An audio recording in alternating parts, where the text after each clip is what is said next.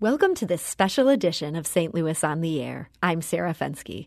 Today's show was recorded before a live audience at the St. Louis County Library headquarters on November 22nd. It was a sold out crowd with hundreds of people there to listen to Mo Rocca. Now, maybe you know Mo from The Daily Show, or maybe CBS Sunday Morning. Perhaps you saw him on Broadway, or heard him on NPR's Wait, Wait, Don't Tell Me. Or maybe you just read his first book, All the President's Pets. He's done a lot of different things. But our conversation was focused on his new book. It's called Mobituaries, and it was inspired by the wildly successful podcast he launched last January. In it, he writes obituaries for people, places, and even things that have been unfairly forgotten or whose deaths didn't receive the outpouring you might have expected. I began our conversation by asking a simple question What possesses a young man with a finely honed sense of humor to focus on, well, death? I think that a good obituary, and many obituary writers will say this, is really about someone's life, not their death. And I got my love of obituaries from my father, who was the most optimistic person I may ever know. And I think he liked obituaries because he had a real sense of the romance of life, and um, and I think a good obituary does sort of leave you breathless. It kind of you know it's it's a tour through someone's life. Um, and I compare it to kind of the movie trailer for an Oscar-winning biopic, you know, which is usually better than the full movie. But you see, you know, the triumphs, the travails, and hopefully the survival of, of someone. So, um, yeah, I think it's. I, I think obituaries are really about life. And yet, the one common theme running through these people's lives is that you feel like their obituaries um, or their death didn't get as much attention as it deserved. And so, in many cases, these are people who ended up unfairly neglected, that, that history forgot them, or in some cases, on the day that they died, something huge happened that, that diverted our attention. Give us an example of that. Well, an example of that would be Audrey Hepburn. And look, Audrey Hepburn obviously is not forgotten. People love Audrey Hepburn. Uh, she died on the day of Bill Clinton's inauguration. And I remember that. I remember I was um, 20 three years old, and uh, I remember going by a news kiosk and seeing USA Today, and on the front page, understandably, it was dominated by the Clinton inaugural, but then down in the little what's you'll know this what's called the reefer box the little box at the bottom about what's inside the paper was the death of audrey hepburn and i thought what an odd twist of fate that this great star a lot of people are going to miss this and i actually had the opportunity to interview president clinton and I asked him, you know, were you aware that Audrey Hepburn died on the day of your inauguration? And I'm telling you, he was stunned. And he said he was a big fan. He had no idea. He was busy that day. I mean, it's understandable that, that he didn't know. Um, and in that case, what I wanted to do is answer the question why we still remember her. Because I noticed that even more than a quarter century after her death, she still trends on Twitter. She's all over social media. Young women put her all over Instagram. Uh, and I talked with um, both of her sons, and they explained to me the impact that World War II had on her and almost starving to death in Nazi occupied Holland.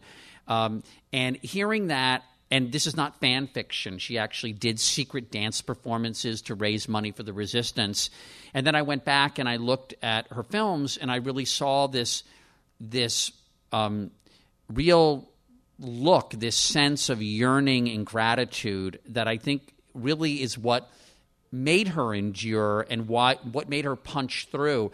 Um, her original screen test in Hollywood was not her talking about how excited she was to be in Hollywood. It was her talking about the war. That's that's how fundamental it was to her being. Um, other Hollywood studios tried to create their own Audrey Hepburn. They found beautiful, talented actresses uh, like Maggie McNamara, Susan Strasberg, Millie Perkins, but none of them had that experience. So that was in, in, one case where I wanted to explain why she's still with us. But then, as you allude to, there are people that are also famous, like Sammy Davis Jr., who I don't think are remembered um, in the way that they should be. And then there are people that were once wildly famous, like the Siamese twins Chang and Eng, that people of a certain age will remember from the Guinness Book of World's Records. They had that that picture of them. Um, and they were two of the first entertainers in America. And then, you know, we only know them from that picture now. And then there are plenty of people that were pioneers, some of them in civil rights, a full century before the people we think of as pioneers. So it's a range of people. They all have one thing in common. I'm interested in them. So I wanted an excuse to do a book and a podcast about people I'm interested in. So I did want to talk to you about a few of the people in this book who I found most interesting. And I got to say, it's interesting you mentioned Chang and Eng because this chapter about them just blew my mind about 12 different times. What first got you interested in these two brothers? Well, you know, when I was little, there were three things that kind of riveted me, at least. But three that come to mind were um, tarantulas. Like, I just was fascinated by tarantulas, quicksand, and conjoined twins. And I think that we're, no, I'm not kidding though. I think we're all hardwired, maybe because they seem, they're, they're people but there's obviously something unusual. And so I think we're all fascinated, especially if we have siblings. Like, what would it be like to actually be attached? And as I dug more into their story, I realized that they kind of they they had such rich lives. First of all, they were essentially brought to the United States as indentured servants. Uh, they were discovered, if you will, in what is now Thailand, what was Siam, which is why they were called Siamese twins. And they eventually won their freedom. They married sisters and they raised families. And I, I have to interject here. I, know I understand we're in a library, but they raised families. Right. Uh, so in your book, I learned more than I ever thought I would learn about the sex lives of conjoined twins. Right. and I, am wondering for our lovely audience here if you can just tell us just a tiny bit about what we know about how they were able to have these families. okay, families. Let's get some mood music in here. Now the. Um, uh, it was uh, one author I spoke to named Yunte Huang explained it as something called alternate mastery, which is um, Chang and Eng married sisters named Addie and Sarah, and they had two different households, and they would stay, let's say, in Chang's house for three days, and during that time, Eng would go into um, what I can best describe as kind of a computer sleep mode, like a meditative state where he was he was essentially unconscious, um, but it allowed his brother, and I think this is actually quite a beautiful thing, his brother to have intimacy and you know private time with his wife, and then after three days, he'd go over to Eng's house, and then Chang would go into the sort of that sleep state. The two questions that everybody has about them is how did they have children and how did they die?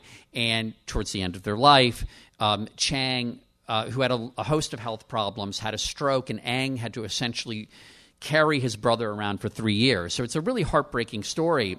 But they settled in North Carolina. The mountains of North Carolina reminded them of the landscape um, that they were raised in.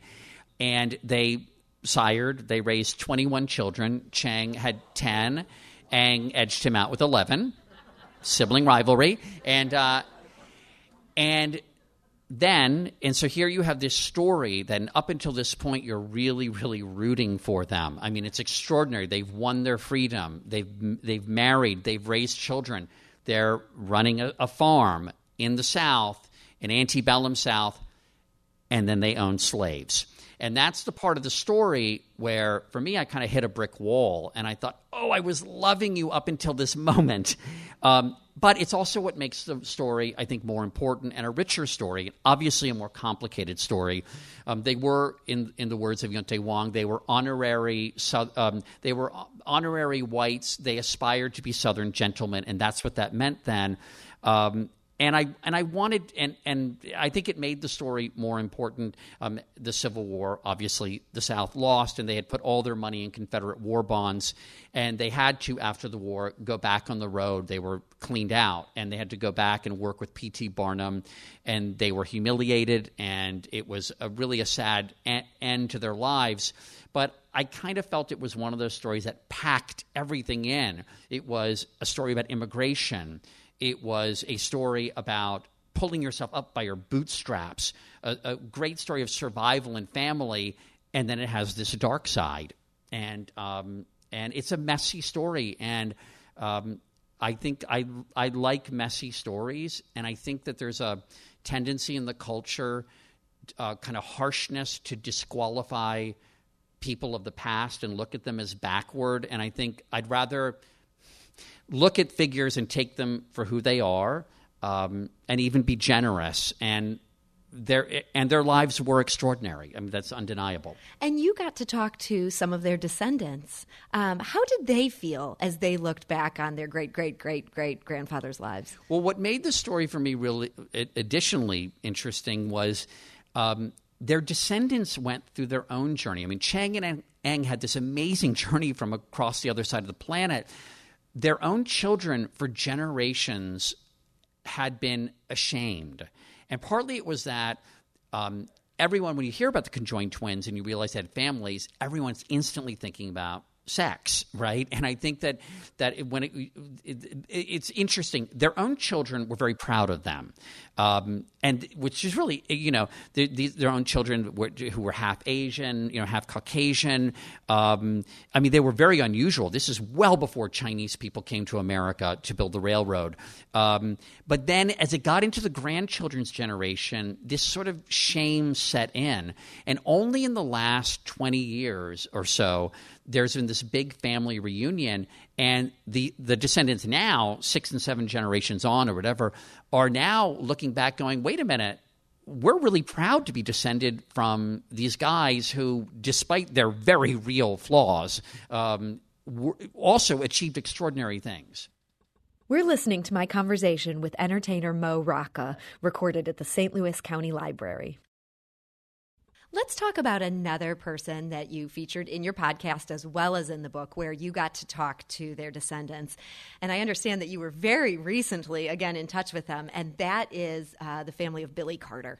So, um, Billy Carter, I grew up in the 70s, and Billy Carter is somebody that I remembered as a cartoon, as the goofy younger brother of President Jimmy Carter, who marketed his own beer that was so bad that Dan Rather told me even the dogs wouldn't drink it. I mean, it was that bad. And but to me, I'm a big presidential history buff, and I think that presidential families are like ordinary families on steroids. I mean, the dynamics that we see in our own families are magnified when we look at presidential families. And Jimmy Carter's family, say what you will about Jimmy Carter's term in, in office, his family was extraordinarily colorful. There was the mother, Miss Lillian, who at the age of 68 joined the Peace Corps and went to India. There was Jimmy, who was a star at the Naval Academy, ramrod straight teetotaler.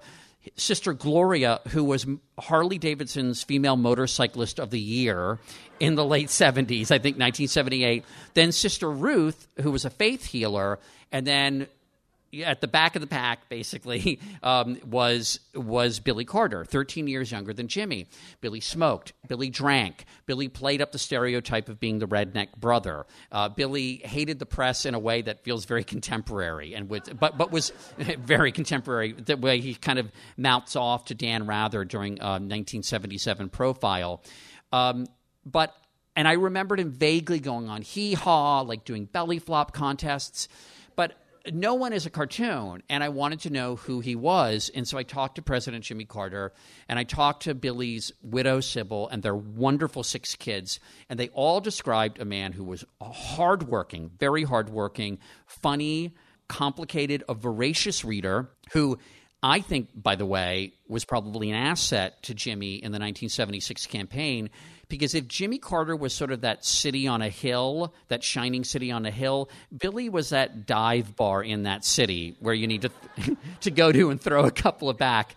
Um, but eventually, what happened was um, the peanut warehouse business that they had in Plains, Georgia, um, when Jimmy became president, had to be put into a blind trust. And Billy was basically put out of work. And the guy had no choice really but to make his living being Billy Carter and going on these TV shows. He eventually got his brother into trouble when he began doing business with representatives of the government of Libya. It happens, and uh, and so Jimmy Carter, you know, in the midst of a really tough reelection campaign, had to give an hour long press conference. This is while hostages are in Iran and the econ- economy was cratering. Had to give a press conference explaining why his little brother was meddling in the Middle East. Um, but in the midst of that, Billy admitted that he was an alcoholic, and he spent the last proud chapter of his life traveling the country. Um, ministering to people who could relate to him who were struggling with alcoholism. So, what I basically got was a guy who, yes, was complicated and funny, um, but was also a pretty decent guy. And uh, and I know his family was really grateful to be able to tell his story. Were they initially skittish to talk to you? I mean, it sounds like he had been, become such a joke. They might they might have thought that here you are just to, to bring up the laughing again. That's a, a, great question. I'm not sure. It did take. It took a, certainly took a while for for the pr- former president to agree to talk to me about him. Um, and I think the family. I don't know. I mean, I think it was it was sort of a coup that we got all six of the kids because they all had varying degrees of reluctance when talking about their father. Um, they're very, very open about his struggles with alcoholism, um, and I think uh, ultimately that what they wanted to do was get the that message out. Um, but yeah, I, I'd rather be. Um, I think there's something to be gained from looking at somebody like that and being generous.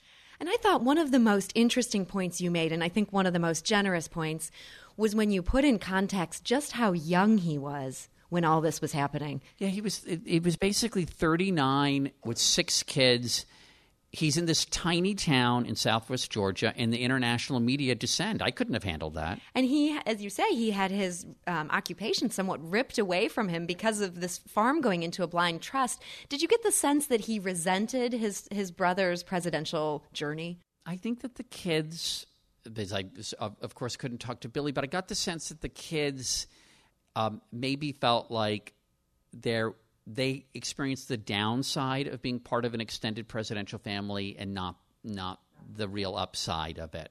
Um, yeah, yeah, and and I was very like struck when when one of them said that she Billy Carter is the only presidential brother with his own museum. If you go to Plains, Georgia, it's the Billy Carter Service Station Museum, and it's a service, and it's really neat. It's you would really, recommend a visit? I really would. I'd recommend it. It's really neat. It's it's it's a tiny town though, and uh, and. Um, yeah, one of them, Kim, the oldest daughter, said that when she was working there one day, that a woman came in and shook her head and said, what a shame. He was such an embarrassment to his family and didn't realize that it was his daughter right there. And that she said, No, ma'am, no, ma'am. I, I, I can tell you he wasn't an embarrassment. And she said, How do you know? And, he, and she said, Well, I'm, I'm his daughter. And she said, Are you sure? People. oh, the South. the South. Well, so here we are in the Midwest, and since Midwest. we're in the Midwest, I thought this would actually be um, we would be remiss not to ask you about your feelings of Lawrence Welk, who is there is a good reason for asking this question. Lawrence Welk does get an obituary in this book, and I will say it was an eye opener to me. I knew nothing about Lawrence Welk other than making fun of him, and you opened my eyes. I get the sense you actually really admire Lawrence Welk. Let me tell you something. Lawrence Welk was born in a sod house in North Dakota, basically a house made of dirt. Okay, it was a German speaking enclave. He didn't learn to speak English until he was 23 years old. He spent dec- eh, then he told his father he wanted an accordion and his father said, "I'll sell a cow and get you an accordion." But then you have to continue working on the farm until you're 18. And if, I mean, it sounds like a fairy tale, and it basically is.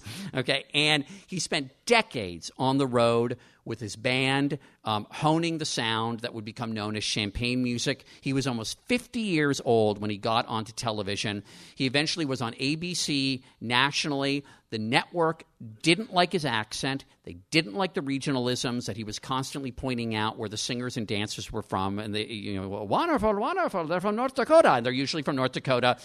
They wanted him to have an edgy warm up comic. Um, they wanted him to have glitzy guest stars. He didn't want any of that. They eventually ripcorded him. They canned him. They kicked him off the air. And instead of going quietly into that good night, he put his show into syndication, um, ultimately onto PBS. It lasted another 11 years with an even bigger audience. When he ended his run, it was the longest running musical variety show since then, eclipsed by Soul Train, and he was the second richest person in entertainment after Bob Hope. But that's not why he did it. Uh, he did it because he knew who he was, and he knew what his audience liked, and there was a real connection there, and he wasn't going to let anyone interfere with that. And for those reasons, I think that Lawrence Welk was a badass.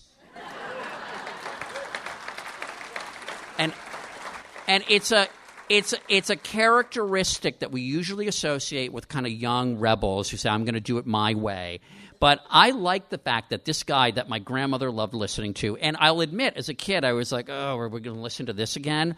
Um, and and I talked to Fred Armisen, who is so funny and imitated Lawrence Welk on Saturday Night Live in a very funny sketch.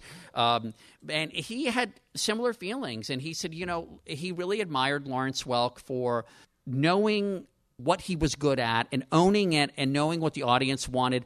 And that Lawrence Welk would say, I hope you had a pleasant time. He wasn't trying, to, it wasn't about fireworks. He knew that what the audience wanted was something pleasant. And, and I think pleasant can be a very nice thing, and it's, and it's underrated. So we also do have another mobituary that has a local tie, and it has a much stronger local tie than Lawrence Welk.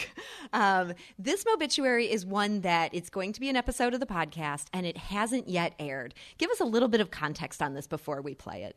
We're going to play a little. This is a preview. This is a world premiere. A little bit of a clip. A little bit of a clip of that's going to come up in a moment. Um, I am aware of your triumph of the last year on the ice, aided by a late singer who I was always a fan of. And my best friend and I growing up were, were big fans of hers. And when I when I began reading about her role in this great St. Louis triumph, um, I thought now is the time to tell her story, especially since um, it was clear that a lot of people didn't know her story and thought that she was maybe even a contemporary artist, a tribute to that song and its indestructible nature. I mean, because it just keeps coming back and it never gets old. Um, and so, yes, Sarah, I would love for you all here to hear a preview of that episode. So, if we can, um, let's play. It's a sneak peek preview of a mobituary for Laura Branigan. In January 2019, the St. Louis Blues hockey team was in last place dead last. All the wheels seem to have fallen off the wagon. There's a lot of concern around the St. Louis Blues. There's no there, doubt of that. There's no jump. There's no grit. There's no excitement. The NHL season had started in October. This is unbelievable. A couple of months later, their own fans booed them during and after a game. By January, their chances of winning the Stanley Cup were 0.6%. Not 6%, which would be bad enough, 0.6% the team trudged into Philly to play the Philadelphia Flyers. We have a friend of ours from Philly. He invited us to this bar. That's St. Louis Blues player Robert Bortuzzo. He and four other players went out for some beers and cheesesteaks the night before their game. I mean, why not? You know what? This place is packed with characters. And there's one guy who just kept wanting them to play Gloria. Play Gloria, play Gloria. So they kept playing it. Gloria. You know, the 1982 hit song from Laura Branigan. So the DJ kept playing Gloria over and over. And the place is going nuts.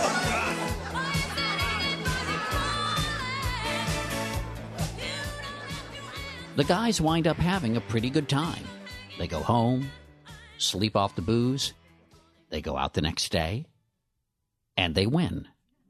3 nothing. A shutout. Alexander Steen, another player, says they went back to the locker room that night and celebrated by playing Gloria. Throughout the course of a season, as a group, you try and find things that connect you more. They officially adopted Gloria as their win song. And then. Bring out the Zamboni! 11 consecutive wins! They won their next 10 games, playing Gloria after every one. It wasn't long before the song moved out of the locker room and into the arena to the delight of thousands of screaming fans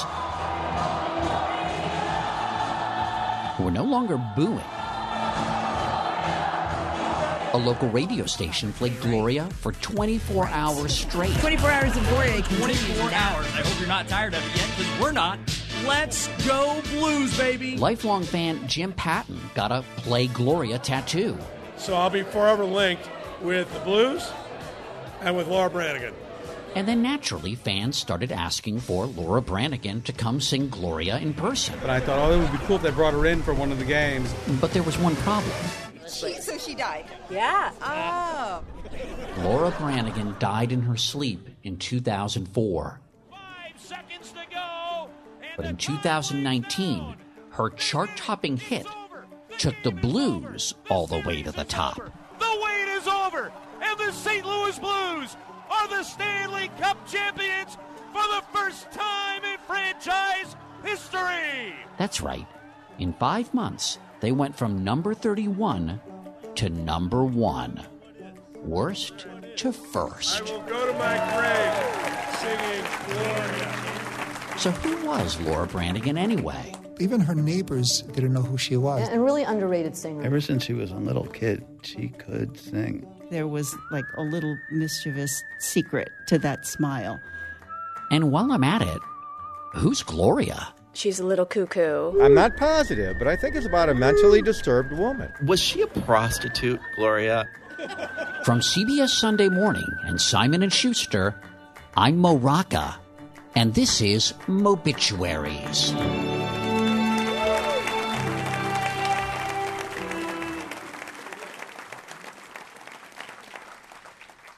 So, Mo, I have to ask you. I know that we have to wait for the full episode to learn all the secrets of Laura Branigan, but did you get to the bottom of who Gloria actually is? You know, I didn't get to the bottom of who Gloria is, although we do have great sound from Laura Branigan herself talking about um, about uh, how she viewed Gloria. Uh, in general terms, um, it was originally an Italian song sung by Umberto Tozzi, and in the movie The Wolf of Wall Street, you can actually hear it. Um, and uh, and but she co-wrote, uh, adapted the lyrics uh, for the English version. But um, I did talk to a wide range of people, um, including one of her brothers, and uh, and who uh, lent a lot of insight into her life and career. And she was an extraordinary talent, and I think it's and. Um, and she was certainly not a one-hit wonder. I mean, that there were there, she had many hits, um, but it's it's a it's a rich interesting story, and I'm glad that we're telling it. And I, I, I hope that people in St. Louis, more than anywhere else, really appreciate it and like the story. That's Mo Rocca. He's the author of Mobituaries, and he was just talking about his upcoming podcast episode about Laura Branigan. She's, of course, the singer who made Gloria a hit song. The episode drops December 13th. We'll return to the conversation after a quick break. This is St. Louis on the Air on St. Louis Public Radio, 90.7 KWMU. Welcome back. We'll now return to my conversation with author, podcaster, and TV correspondent Mo Rocca. It was recorded before a live audience at the St. Louis County Library headquarters on November 22nd.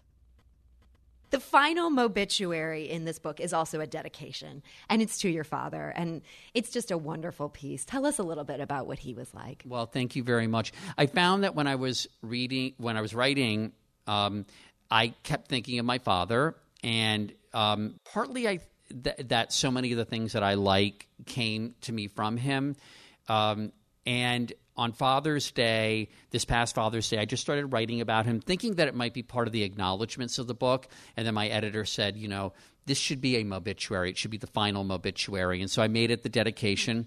When my father was 50 years old, my uh, my mother um, went down to downtown D.C. I grew up in the suburbs outside of Washington, D.C., and she went to a pawn shop and she bought him a trumpet. He had played the trumpet when he was a little kid and always regretted stopping. Uh, but life interfered. He started a small business, he got married, he had three kids, so he couldn't play the trumpet anymore. And, um, and I remember distinctly him opening up the rectangular the case and seeing the trumpet um, and every weekday morning, he would go into the cellar with the concrete floor, um, and he would do his exercises. He'd work on his embouchure, which is how the your lips fit around the mouthpiece of the instrument. It's really hard. Uh, and then every night for an hour, he would go back into the cellar after work and play an hour of Dixieland jazz. And I would um, take, I had metal roller skates and I'd put them on over my sneakers. And there was a pole in the basement so I could work up enough speed and grab it and pretend I was doing like a triple Salchow. And my mother hates this part of the story, but the the dryer had crapped out like in the mid 70s, so we hung our sheets and towels in the basement. But that was great for me because it was almost like Xanadu. I could just go in and out of this stuff to the Basin Street Blues, which was an original music selection. I realized for my for my um, uh, for my performance there um, at Innsbruck or wherever, and uh, um, and. Uh, um, and it made a huge impact on me because he didn't, he knew he was starting late. He didn't think that he was going to become a star. He didn't think that he would be, you know, playing in, on Bourbon Street or, you know, at the Blue Note. Um, he would play in with his buddies. They formed a band, and their jam session was every Monday night, no matter what. Nothing could interfere with that.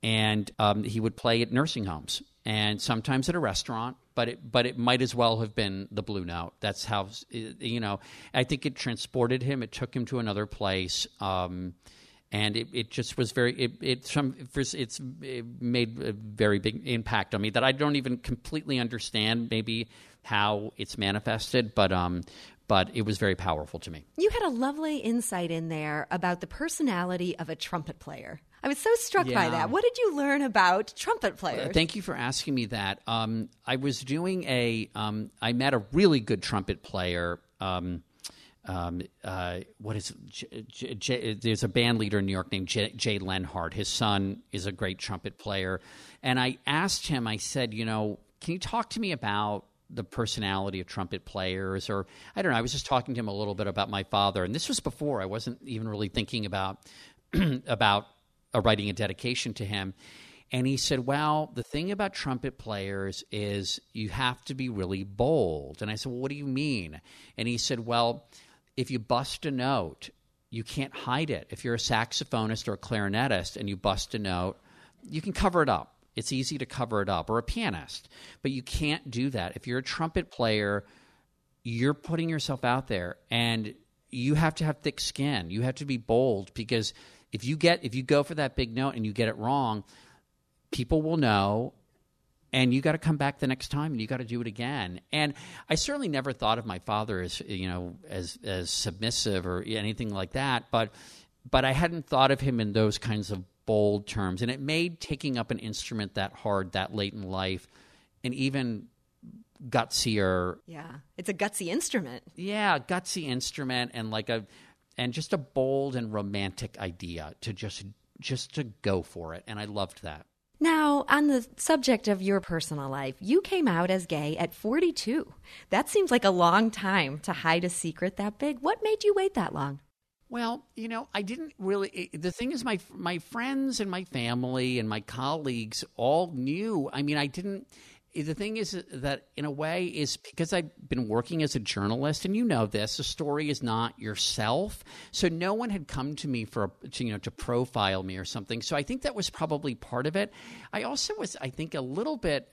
There was a sense of is it's a little bit. Um, it's a little bit awkward, sort of saying, I have a disclosure to make. It sort of almost felt a little bit self important in a way, like to say, but, but I did feel that there came a time when I was actually being renewed at CBS News, and I thought, I kind of want I want to be sort of on the record. I want somebody to say we're hiring you and we know who you are, not you know, so that there's no two ways about it, and just sort of like to put it out there and just you know just say it. Now, the most surprising part of the story, to me at least, was that even after this happened, um, you got selected to do the first reading in a mass that the Pope held in New York City. This was in 2015. How did that come about? I mean, that's an amazing honor for anyone, but it must have had just a special resonance too that, that this happened after you'd be you'd been honest about your life. Well, I, um, I was the 107th caller to Q107. so that's how they do it. I mean, oh my God, I was like, yes, I got it. uh, the stuck with you now. right. Um, the um, I uh, I have been a um, I'm a big believer in inner city Catholic schools in New York, and I suspect in St. Louis, which I know has a very important, proud uh, archdiocese. Um, uh, and so for years, I've worked with an organization called the Inner City Scholarship Fund, sponsoring students and helping raise money. It's basically helps kids from economically disadvantaged homes of all faiths go to these really great schools that are really a great social safety net and undersung in New York City. And again, I suspect in other cities. And so it was essentially uh, in, in recognition of that. And um, um, and it's sort of funny because the chancellor of the archdiocese apparently told me that he went to the cardinal, Cardinal Dolan. And he said, I, I think we should have Mo do this reading. And this reading, though, has to be done in Spanish, the way it was that the first reading of that Mass was um, had to be done in Spanish. And that the cardinal apparently said, um, okay, but does he speak Spanish? and that the chancellor said, oh, I don't know, but he'll figure it out. And my mother is Colombian. My Spanish is not nearly as good as it should be, um, but I did practice, and my best friend is Chilean, um, and so I uh, practiced with my friend Mario, and uh, and um, uh, my reading from not the book of Isaiah, but El Libro de Isaías. So that's as good as it gets. so. But yeah, it was very. I mean, it was uh, it was humbling to do that. Did you hear from people after that who were angry that you were willing to do that when the Catholic Church has still not been willing to give in full, full rights to gay people? Yeah, well, it's you know it's funny actually. The the col- uh, I didn't want to Google myself or anything like that to see what people might have said, um, and then. Um, I haven't disclosed this. Not that it's a particularly shocking thing, but uh, but actually, the columnist Peggy Noonan for the, the Wall Street Journal, she wrote me a really lovely note, and she said I didn't. And she said I know that some people have said some really unkind things, and I want you to know. I think it's so great when I saw you doing this, and I'm happy for you. And those people are nuts. And and I actually didn't know that people were saying unkind things, but but I really it was very it was really sweet of her to write that note. That's Mo Rocca, the author of Mobituaries, and we'll return to the conversation after a quick break to hear what questions the audience members had in store for Mo. This is St. Louis on the Air on St. Louis Public Radio, 90.7 KWMU. Welcome back to our conversation with Mo Rocca, recorded before a live audience on November 22nd. I started the audience participation part of the evening with a question from Scott in Florissant. He wanted to ask Mo, what would you want the first line of your obituary to be? Aww, Is that not a good so question? Sweet. so, um, I would want it to be uh, Mo Rocca, comma, who made people interested in things they didn't expect to be interested in, comma, died today, period. He was 135.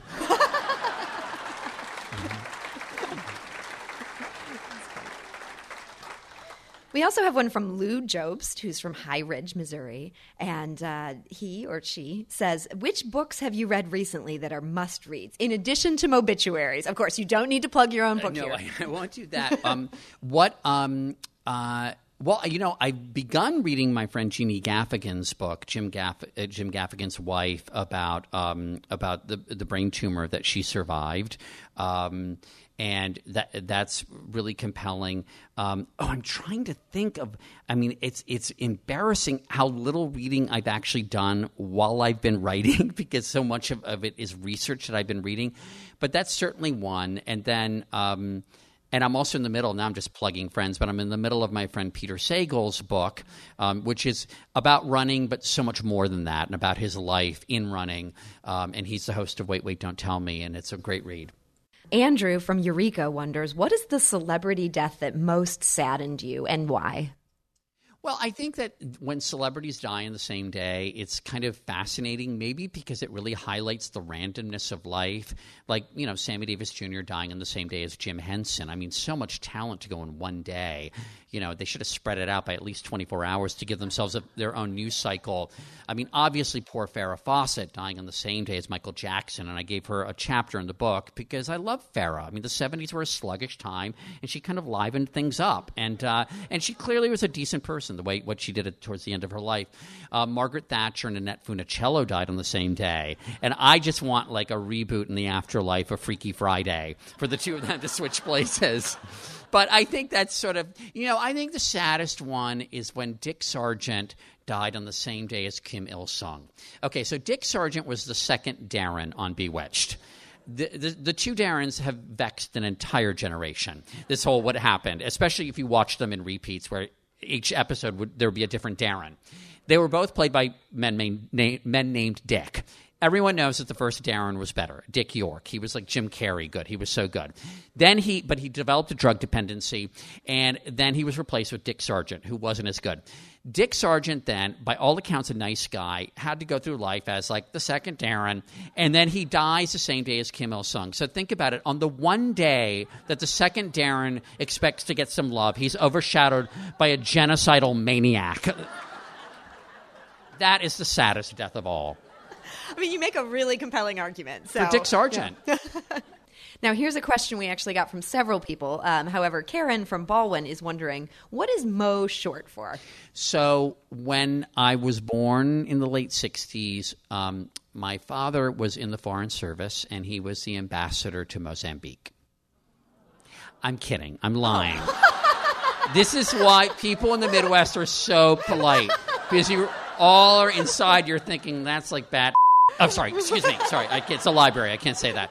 You know, and but you're like, oh, how polite. No. Um, So no, what- my mother was kind of a hippie. She was hitchhiking across the Mojave Desert when I was born. No. No, that's not true either. um, it's short for Maurice. Okay. Yeah. I like those other two stories Because. I speak with the pompatus of love. I speak of the pompatus of love, whatever that is. Now, Elisa Joyner um, from Detroit, actually, she's traveled very far for this for this uh, conversation. She asks, "Where have you been that has made you stop and say, "Wow, I can't believe I'm here"?" Boy, that's a great question. I mean, there, there's there's so many places. Um, I mean, I was really excited when I went backstage in Miami and met Barbra Streisand, and I and and um, and I was so excited. Um, and then he's like, "Yeah." like so of course um, and she was really nice really and then she asked me what we should do about global warming and it's just not something you can answer in a pithy quick way So, did you disappoint her? i think i did Oh no! i think i did no i just i but i i went well i uh, uh, uh, separate your papers and plastics i mean i, don't, I didn't know I, what to say at the moment when i wanted to talk about like you know funny girl and And, you and your love of Barbra, I should say, like never having met you prior to this night, I knew how much you loved Barbra because this is the through line that runs through this entire book is your Well, love of a- Barbra there is- Streisand. there is a chapter, yes, that is true, that is devoted to that. Yes. Yes. So I- and I so think- Fanny Brice also Right. gets an obituary. Exactly. Fanny Brice gets one. Um, so Terry from St. Louis asks, "Who was your favorite interview?" Oh, of all the interviews I've done just in, on CBS Sunday Morning, um, I love Angie Dickinson. I just am a big Angie Dickinson fan. I think she is just terrific, and she's one of my colleagues. After I interviewed her, one of my colleagues said, "God, I hope that one day I can uh, be." Um, have the self knowledge that she does.